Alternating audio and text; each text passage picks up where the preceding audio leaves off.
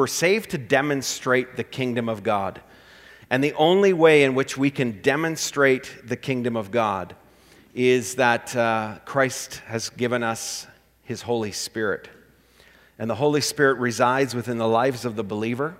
And uh, that, that resident spirit, that powerhouse that is within us, uh, you know, that river of living water that God wants to not only bless your life and pour out on and through your life, He wants to pour out on and through your life to others. And so last week we talked about Jesus' offer to a thirsty world. Whoever believes in me, rivers of living water will begin to flow from their life. And so we found out that uh, the kingdom of God is open last week. I encourage you, if you did not uh, hear the sermon last week, to go online and to listen to that message. Uh, the Holy Spirit visited us in a very unique way yesterday, last week, and it was awesome. And uh, so, you know, the kingdom's open, church. The kingdom of God is open. And uh, we need to understand the invitation of God to do life together with Him. And uh, this is the greatest invitation in all this world. It's the greatest uh, sales pitch by anybody because everybody tells you if you drink this, if you have this, if you put this in your life, then you're going to be fulfilled in life. But Jesus comes at it from a different point of view, from a different kingdom. And uh, he calls us to drink this living water and then to, to pour it out into a dry and thirsty world. You know, um, Jesus uh, also told us that, you know, this is, uh, this is really not your home, this earth. We talked about that last week, that we, you know, the, the Israelites lived in little tabernacles, little uh, twigs and shacks right in the desert, celebrating the fact that they, you know, they were rescued from Egypt, but they had to live in these little, little grass huts kind of thing until they got to the promised land. You know, I think we need to understand heaven's perspective of the nicest home represented in this entire congregation is but a twig shack. It's but a shack for what is waiting for us up in heaven. And so we need to li- you know, hold all things lightly in this, in this world and in this life. We need to understand that, lastly, that uh, we talked last week, that you can't do this on your own. You've been invited to partner together with the Holy Spirit in what God wants to do in and through your life. You know, I believe we're, we're really in the last moments of history, church. I'm going to invite Kathy to make her way up. Uh, I think Kathy uh, received just a strong uh, prophetic word from the Holy Spirit uh, a few days ago. And I wanted her to share it with you because I think it's setting the direction of where we're going as a church. So we're going to grab you a microphone here, Kathy.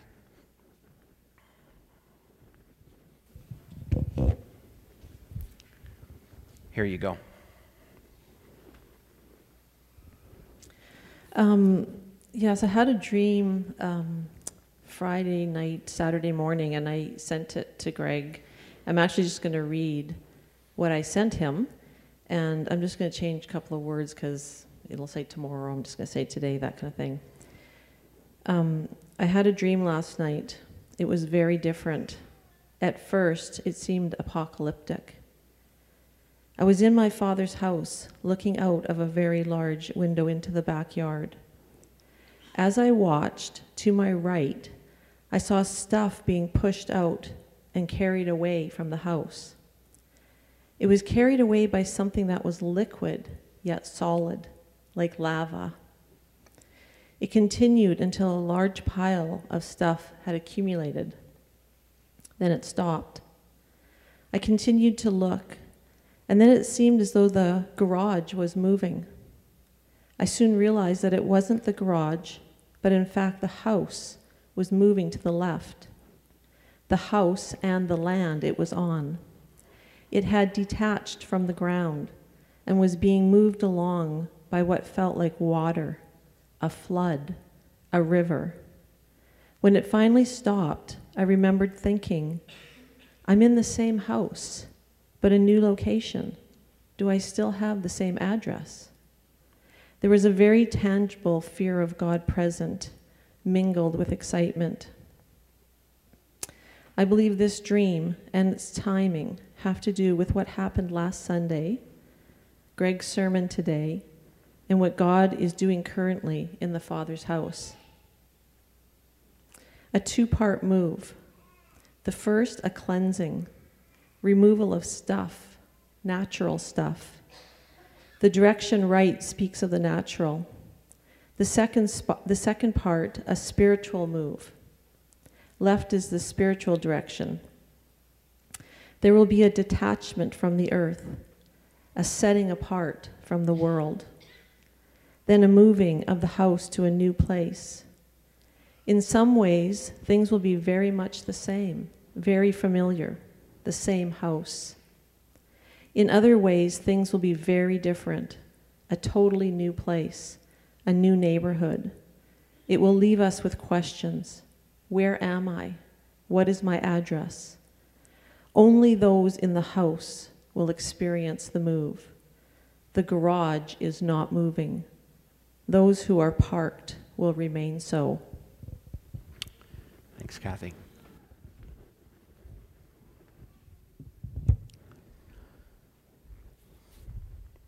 You know, God uh, is gracious, isn't He? He's merciful to His church. And He often speaks words to us, not only of uh, encouragement, but at times He brings words of correction. And at times He brings words of, of, of just revelation. This is where we're going. Church, let me tell you, in, we're in the last moments of history. I, I really believe that. I fully believe that.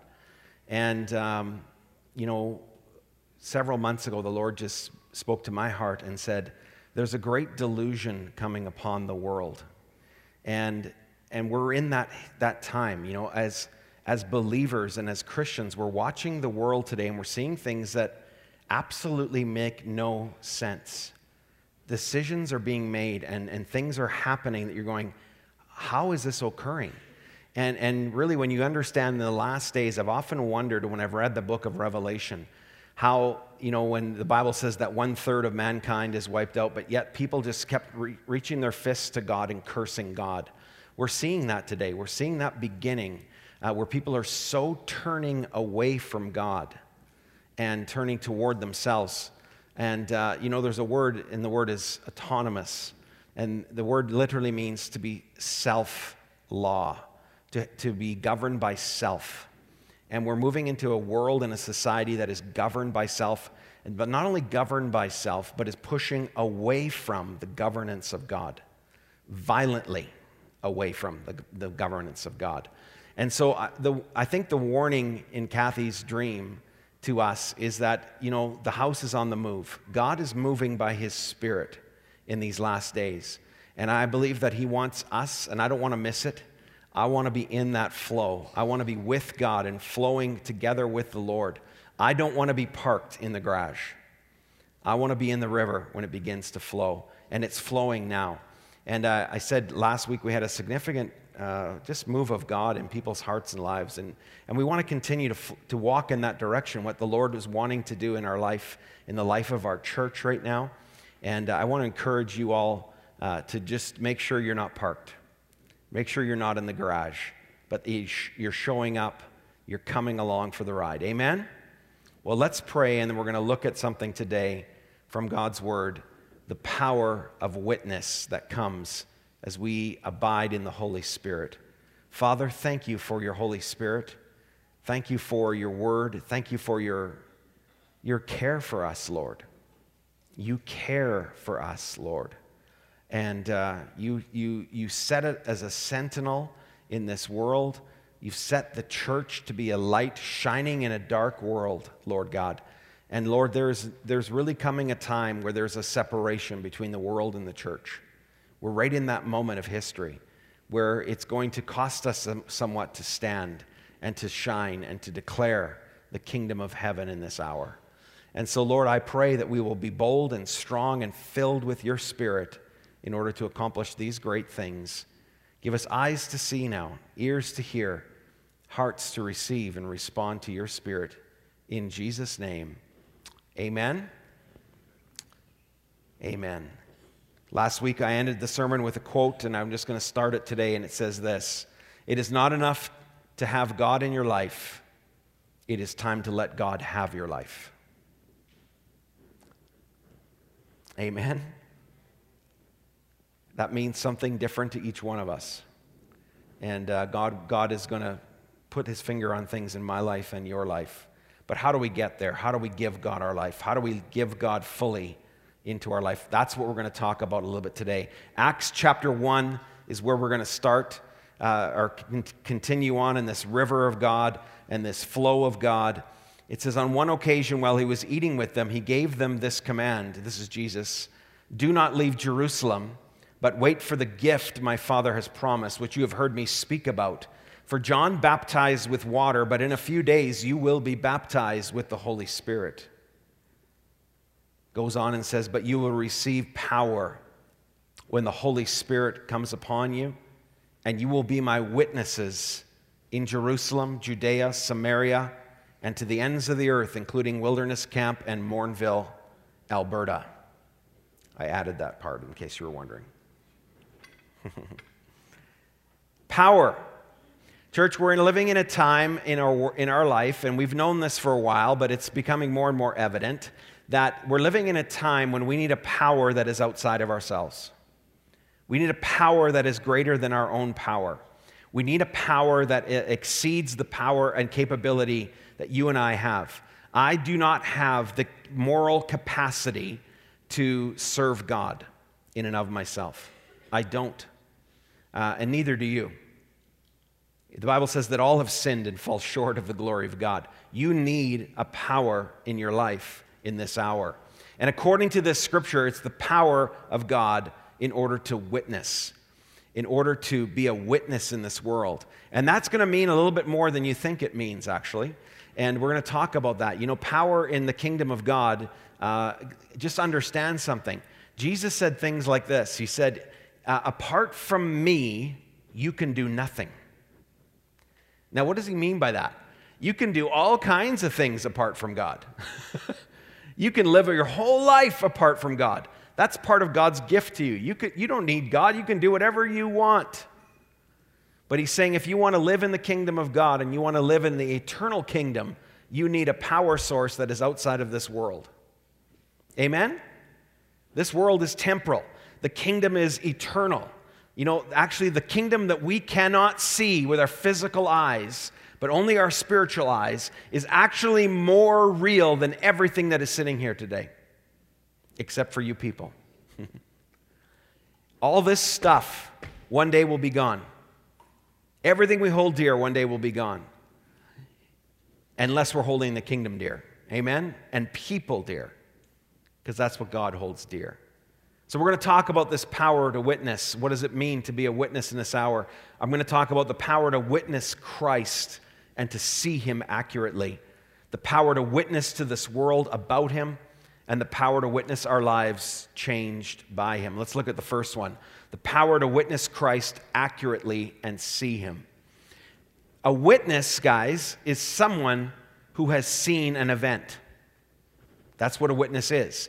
A witness has experienced something, has real time understanding of something that they were part of, and now they have to, they're, they're, they're witnessing because of that witness, you know, they're being called to an account of, of that witness. And so you need to understand that the very first thing that the power that God is giving, the power of the Holy Spirit, the very first thing that it's for is for you to witness God. You have to see God clearly. It's actually the very foundation stone of all things that we do for the kingdom of heaven. They all start with God. And if we don't have a clear revelation of God, if we don't see Him clearly, we're, we're going to miss it. Why? You know why? because we're completely self centered. If we're good at one thing, it's, it's being self it's being myopic. Amen?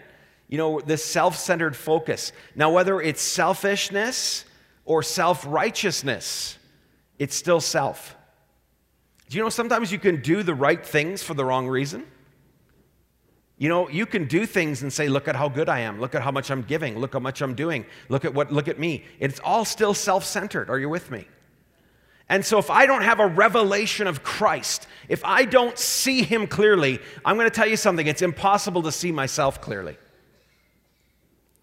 If I don't see God, if I don't have this encounter with Him where there's a divine revelation, a revelation of Christ's nature to me, I'm going to miss it. You see, by seeing Christ clearly, we see ourselves more clearly. And by seeing Christ clearly, we see each other more clearly.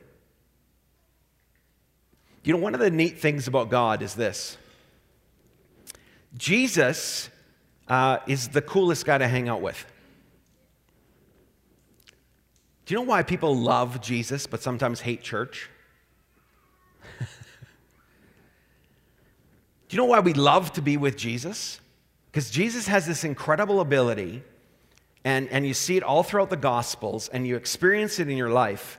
When you are, are having that time of communion with the Lord, do you know what happens? He actually reflects to you the image of God.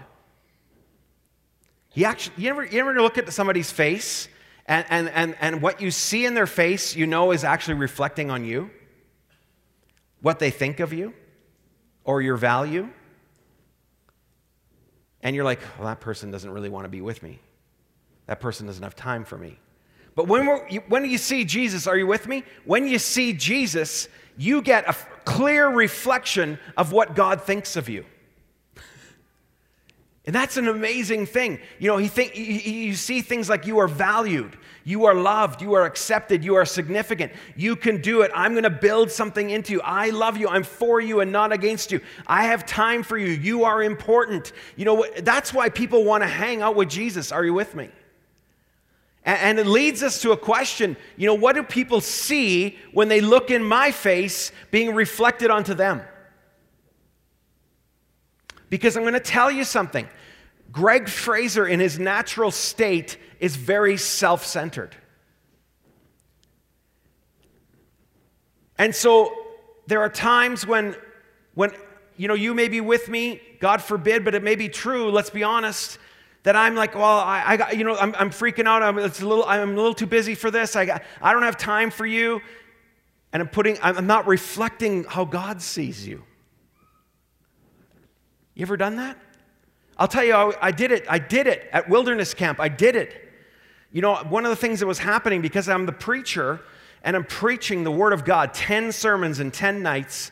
And uh, I'm going to tell you something that is a lot. and by the 10th night, I'm ready to get on the road. Are you with me? So I, I'm very excited because I, I figured out I'm preaching in the morning on Sunday, and then we leave, and I'll be home by you know, 9 o'clock at night in, in Morinville. This is okay. I can handle this. God, thank you. It's been wonderful to be here. And then they tell me you're not preaching in the morning, you're preaching in the afternoon. And I, am telling you, I had, the, I had the RV ready to go. You know what I'm saying? I had drained all the stuff out. I had, I'm, I'm ready to hit the road. I, I literally had it pointed on the road, parked, it wasn't that I didn't love the people, it's that I had nothing else to give. Are you with me? And so, and so it's like one o'clock in the afternoon, and uh, this little guy tugs on my sleeve. His name's Robert David. And that, that hit me because my father's name was, or his name is David Robert. My father's name is Robert David. So right away, I, I got this connection. And he says, Will you baptize me this afternoon? Now, do you understand how stupid I am? Because in that moment, I'm like, I, I, I've got to go.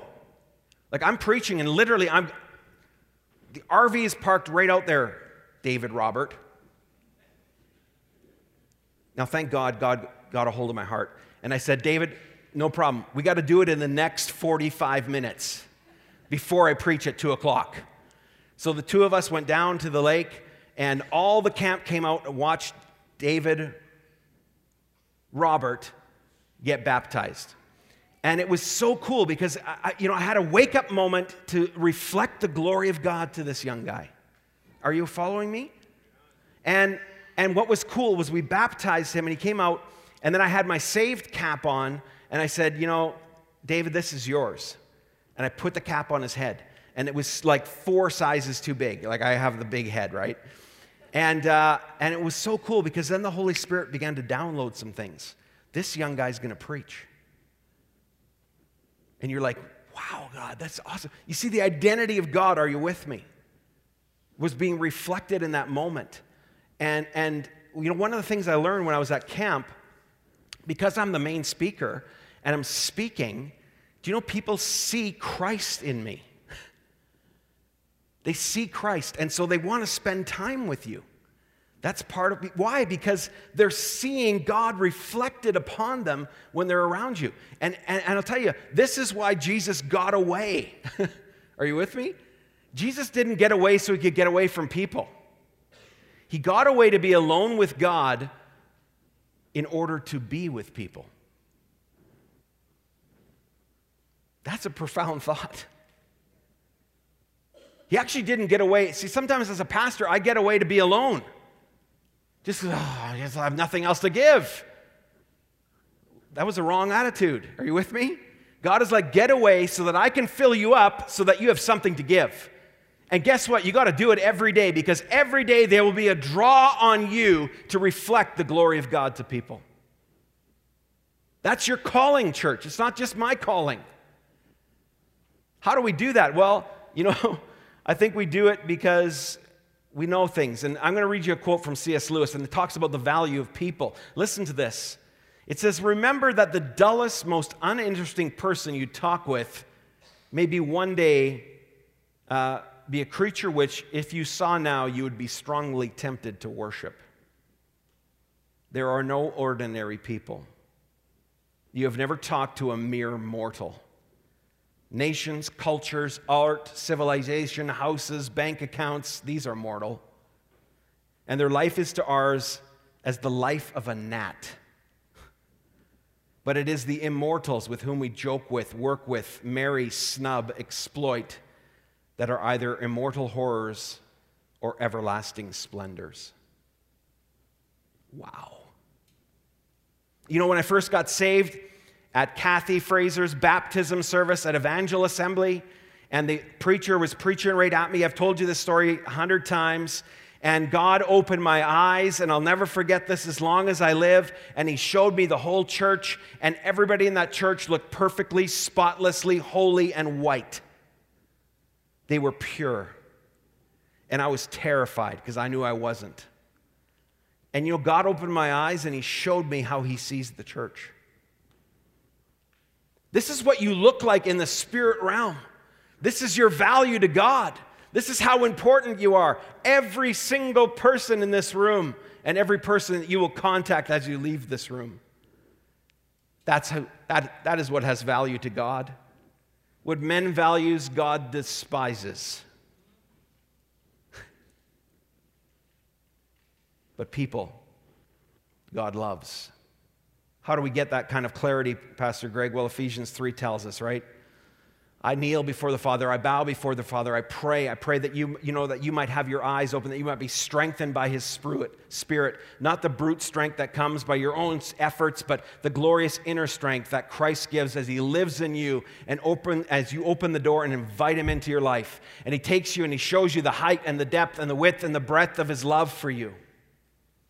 And when he reveals his love for you, then that begins to reflect on the people around you.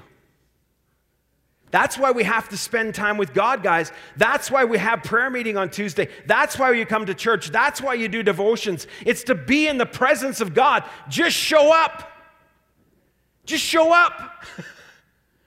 you just show up, and God begins to move upon you, and you begin to have that encounter with the loving God, and you begin to see Him more clearly. And you begin to reflect Him to this world. Wow. That's what we need. you know, it's interesting. You know, when you die to self, which we're going to talk about in a minute, it's not so that you, you know, try harder. It's that you give up. It's not about focusing on self at all. It's about focusing on Christ. That's why we have to pray. That's why we have to pray. You know, it takes power for you, the power of the Holy Spirit, just to know the love of God. Why? Because every time Greg Fraser walks away, he begins to drift and to see the world and to see himself through different eyes. The power to see Christ properly is the power of witnessing Christ. which leads us to the power to be a witness in this world about him. Jack Whitesell, many years ago, we had him in as a consultant. He said this, these words, and you can put up that little diagram there about directional shift. He said, Before the baptism of the Holy Spirit, before the power of the Holy Spirit came upon the church, the church was centric. And centric means inward focused. Are you with me? And, and, and so the church is meeting in the upper room. They've locked the door. They've locked the door of the church. They're hiding. Oh God, oh God, come quickly. God, the dirty heathens are trying to kill us. They killed you, they're going to kill us too. Then all of a sudden, boom, the Holy Ghost falls. You with me? And suddenly the church moves from being centric to radic. And just like boom, just explodes outward. And in one day, 3,000 people were added to the church. Wouldn't that be an awesome problem to have in this church right now?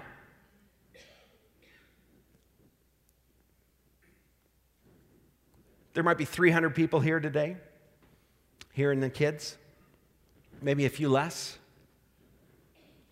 Can you imagine if there was only 120 there?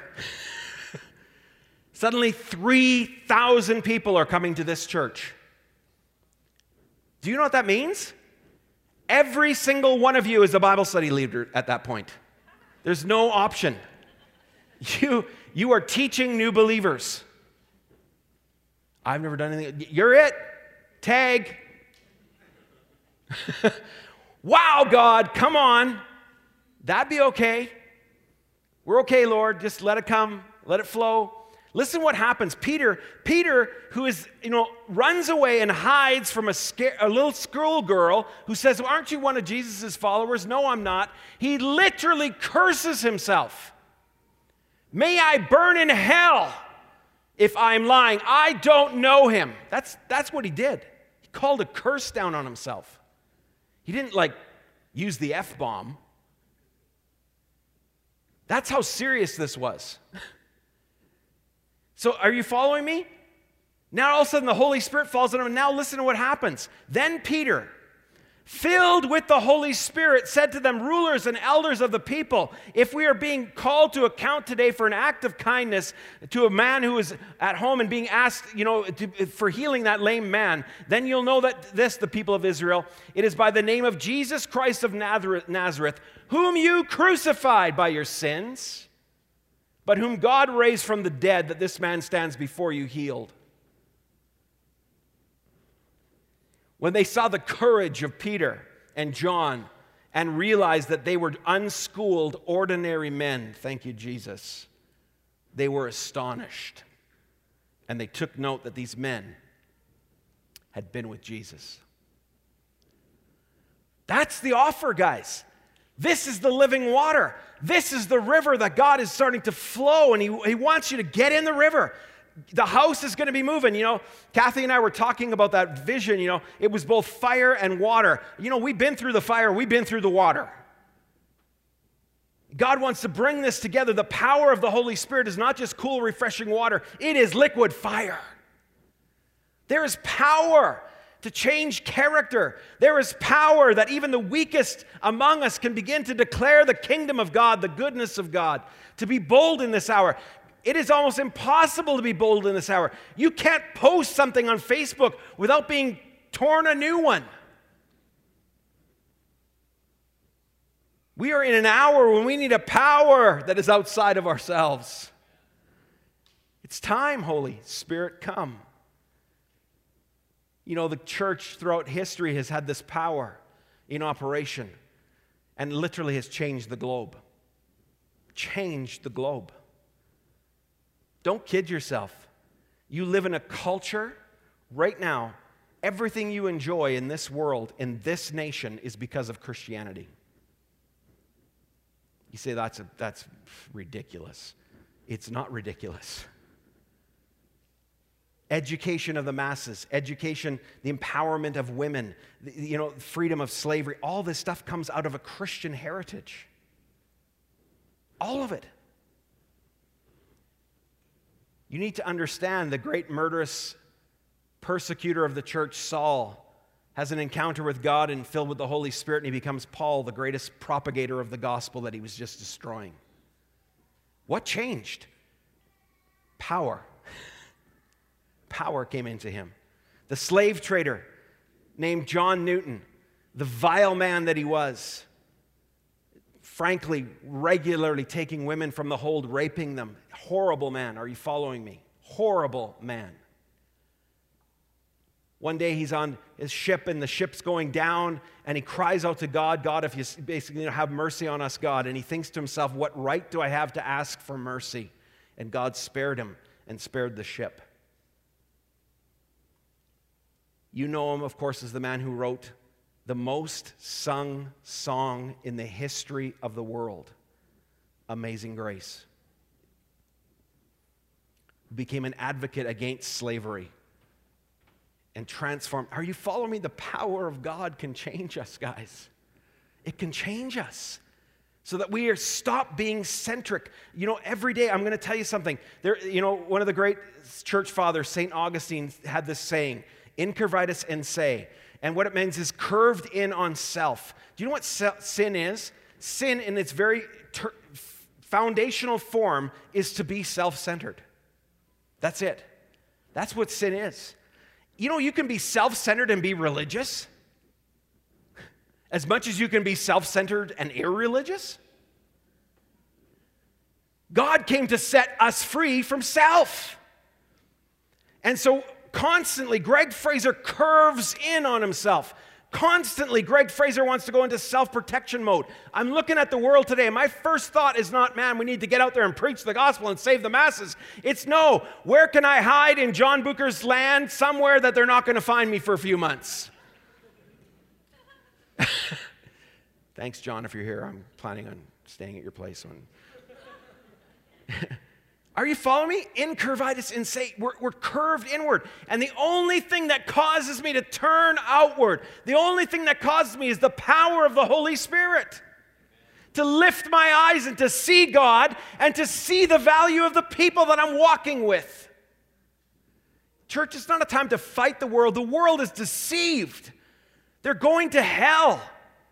They need a voice of reason to say, There's the light shining in the dark places and saying, There is hope for you and your family. It's time to turn from this world, turn to God. The power to witness our lives changed by Him is the last thing this upward turn, this outward turn. And we've talked about this before, but I just want to land on this point. The word witness in this text actually means it's the Greek word for martyr. It's not only telling people about God, the God that you've seen, it's actually about dying so that the God that you have seen in your heart can actually be made visible through your life. See, when you die to self, Christ is elevated in you. That's what the word means. It means to lay down our self centeredness and to embrace a God centeredness. Well, what does this mean in practical terms? Try harder, do more, promise more, beg God? No. No. It just means show up. It means to take your ordinary, everyday life and lay it before God as an offering. Go on vacations, make plans, do all kinds of things. Just include God every day. Every day. And, and that's really, you know, what you need to understand. You see, we need to understand the power of the altar. And building an altar is how we alter ourselves and how God alters us. You know, it was interesting. On Tuesday at prayer, two weeks ago, I said, Guys, should we keep going and do permitting? There was five of us there. And they all said, Yeah, we want to keep going. What was interesting was last week we had, I don't know, 15, 18 people showed up. And I'm telling you, the, the presence of God was so beautiful. What a gift of God's presence came upon us in that, in that time of prayer. And it was very interesting. Don, I don't know if Don's here, he's not. Um, Don said this I just took you what you told me last week. You said, just show up. That's all I did. And, and just showed up, and God met us there. Guys, that's, that's what it's about. You know, I'm, I'm tired on Tuesday night too. You follow me? I want to go home. I was there from 8 in the morning till 9 at night. But when I show up, God shows up. He's always there waiting for me, by the way, inviting me. And so it's this hour, that's this time where I need more of God's power. You know, I haven't, I was going to send a text to the, to the staff and I'm, I'm going to wait, but I'm going to tell you what it's going to say. Part of what it's going to say is we're going to be having prayer meeting every week from now on at night. We're going to pick a night and we're going to do it. Why? Because we need the power of the Holy Spirit. Not everybody can make prayer in the day. So, you know what? Man, isn't that crazy? Pray in the morning and a prayer at night, Pastor Greg? That's nuts. Wait till we go to 24 hour prayer. Where are altars built? Altars are built right where you live your life. See, an altar is a place of communion with God in and through every aspect of your life the highs and the lows, the victories and the failures, the celebrations and the sufferings, the darkness and the light. You've heard this before. Altars are simply us bringing our everyday, ordinary lives before God every day. Genesis 12:8 is a great story about an altar. And I want to read it because I think it has lots to teach us. And I've taught on this in the past, but I want to bring it up again. Genesis 12:8 Abraham is there and he says he went from there toward the hills east of Bethel and pitched his tent with Bethel on the west and Ai on the east. There he built an altar to the Lord and called upon the name of the Lord. He pitched his tent between Ethel, Bethel and Ai. Church, Bethel is the house of God. Bethel is like where all of us want to live. Bethel is, you know, the place where God dwells. It's the place of his inhabitation. It's where his glory and his provision come from. It's the very presence of God. How many you know we want to live in Bethel? We want to live in Bethel. But, but Abraham basically tells us something, a little bit of a truth that you and I need to understand you know, we want, we want to live so close to God that the fire of His glory is just like melting our face off. Like, that's awesome. And we think that's real Christianity. If I'm really serious about God, I'm so consumed by the glory of God. There's nothing, I'm just so in the river. I'm eventually going to get to the scripture in Ezekiel 47 that says, if all you have is in, inlet and no output, you're actually a dead swamp. But let's go back to Bethel and Ai because, you know, that's not where Abraham pitched his tent. He didn't pitch his tent in Bethel, he, t- he pitched it be- between Bethel and Ai. And Ai literally means a place of ruin. Broken pieces, heaps of ruin, places of brokenness and heartache. You need to understand something, church. This is as important as anything I'm ever going to say if you think that the Christian life is only lived at Bethel, you are wrong. And you will be sorely disappointed in your Christianity. Because if you think that it's all just a big party and all just a big presence of God and there's no problems in my life whatsoever, that is not true. Because your tent, the place where you live, is between Bethel and Ai, and you live in a tension every single day between those two places. Oh God, you're here, and I want more of you, I want more of you, but man, my life's ruined. Man, there's pain and brokenness in my world, God. There's things that are not together, Lord. And God's like, that's where I want you to build an altar. That's where you build an, an altar of praise. That's where you build the sacrifice of praise to me.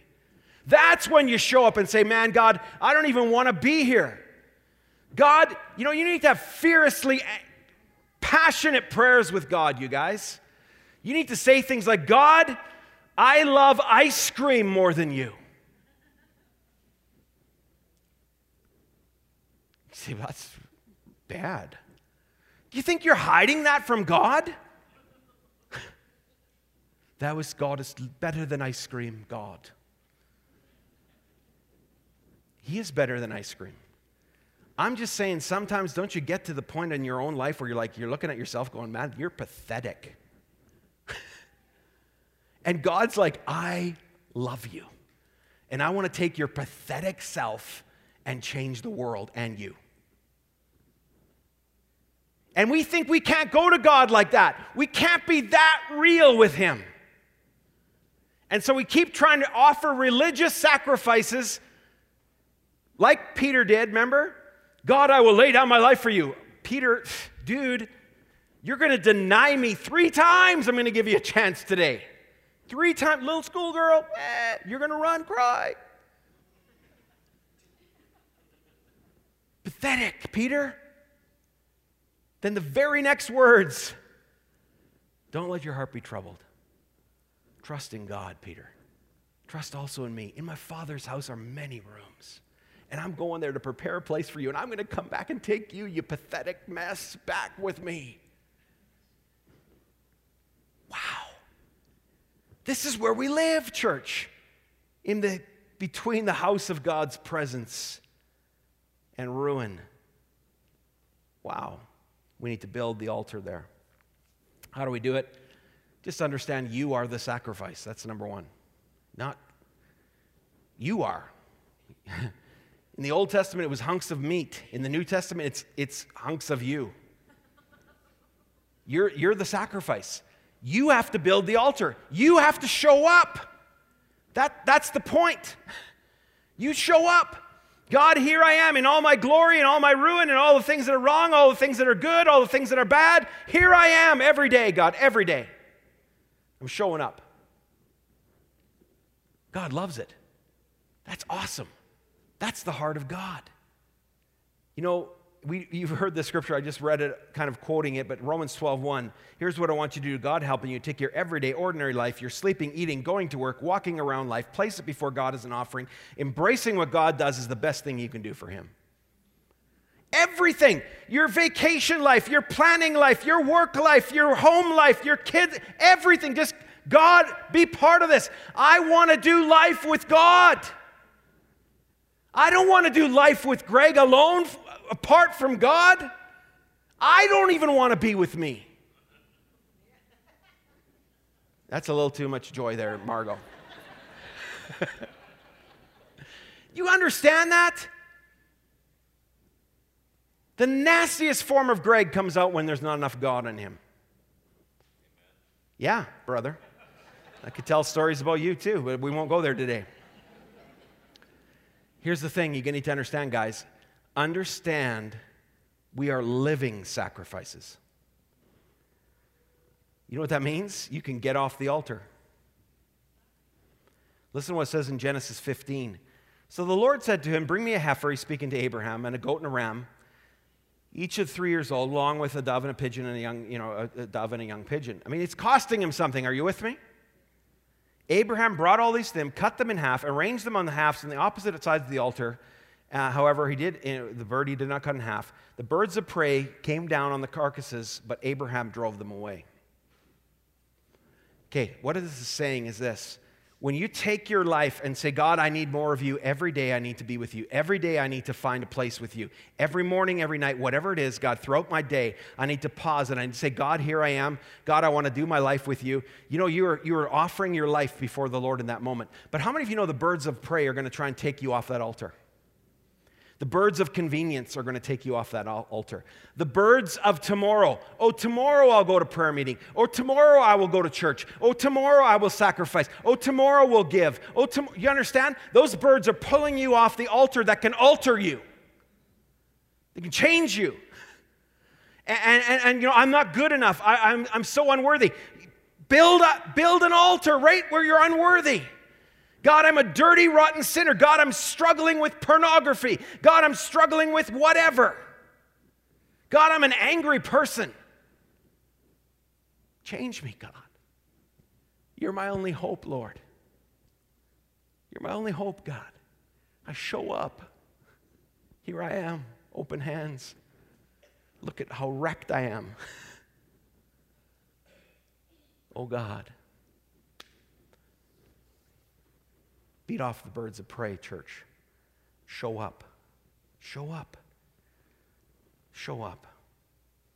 I'm going to ask the band to come and we're going to sing a song about building altars.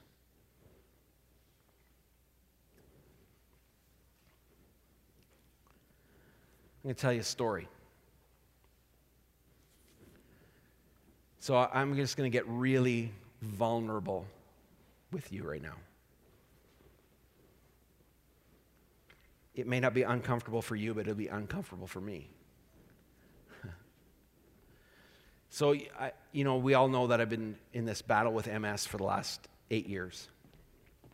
And to be honest with you, church, I have pursued God fervently with a passion for healing. I've done, I've fasted, I've confessed every sin, I've confessed most of your sins. I've, conf- you know, I've done everything that I can do. Are you following me? And I just found myself drifting and, and, and not, I, I couldn't connect with God. It was the weirdest experience of my Christianity.